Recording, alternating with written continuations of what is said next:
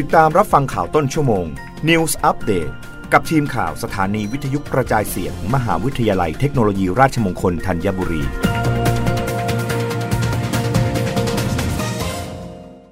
รับฟังข่าวต้นชั่วโมงโดยทีมข่าววิทยุราชมงคลธัญบุรีค่ะ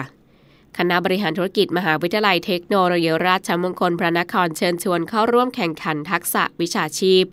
บัญชีสู่ความเป็นเลิศครั้งที่ 7 คณะบริหารธุรกิจ มหาวิทยาลัยเทคโนโลยี ราชมงคลพระนคร ขอเชิญชวนนักเรียนนักศึกษา ระดับประกาศียบัตรวิชาชีพ หรือ ปวช และระดับประกาศียบัตรวิชาชีพชั้นสูง หรือ ปวส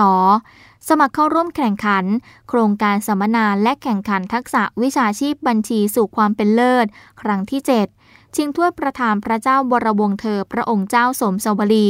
กรมหมื่นสุนทานนรีนาถ ในวันอังคารที่ 17 มกราคม 2566 เวลา 8 นาฬิกาถึง 16 นาฬิกา 30 นาทีณห้องประชุมมงคลอาภาสามคณะบริหารธุรกิจ มทรพระนคร ศูนย์พาณิชยกรรมพระนครสำหรับผู้สนใจสามารถสมัครผ่านทางระบบออนไลน์ ได้ตั้งแต่วันนี้ถึงวันที่ 6 มกราคม 2566 โดยระดับปวช และระดับปวส สามารถสมัครเข้าร่วมการแข่งขันผ่านลิงก์ใน Facebook คณะบริหารธุรกิจ มทรพระนคร สอบถามข้อมูลเพิ่มเติมได้ที่ สาขาวิชาการบัญชี คณะบริหารธุรกิจ มทรพระนคร หมายเลขโทรศัพท์ 026653555 ต่อ 2341 นันทนาสีมา สื่อสารองค์การราชมงคลพระนคร รายงาน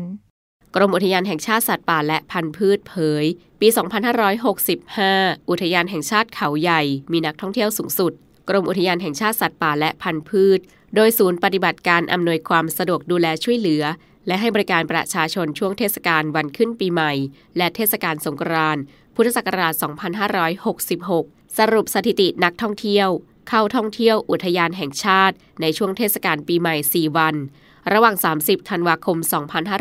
2565 ถึง 2 มกราคม 2566 มีนักท่องเที่ยวรวม 554,345 คน มีเงินรายได้สะสมรวม 17 7,5,415 บาท โดยยังพบว่าเขาใหญ่ครองแชมป์คนเที่ยวมากที่สุด 18,132 คน สำหรับ 5 อันดับอุทยานแห่งชาติที่มีคนเดินทางท่องเที่ยวสูงสุด ช่วงเทศกาลหยุดยาวปีใหม่ 2566 ได้แก่ อันดับ1อุทยานแห่งชาติเขาใหญ่จังหวัดนครราชสีมา ครองแชมป์จำนวนนักท่องเที่ยวมากที่สุด 18,132 คน อันดับที่ 2 อุทยานแห่งชาติคลองลาน จังหวัดกำแพงเพชร 8,621 คน อันดับ 3 อุทยานแห่งชาติภูชีฟ้าจังหวัดเชียงราย 7,751 คน อันดับ 4 อุทยานแห่งชาติดอยอินทนนท์จังหวัดเชียงใหม่ 6,404 คน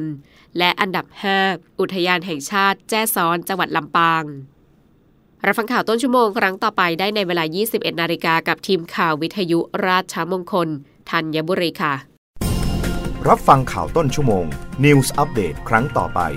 กับทีมข่าวสถานีวิทยุกระจายเสียง มหาวิทยาลัยเทคโนโลยีราชมงคลธัญบุรี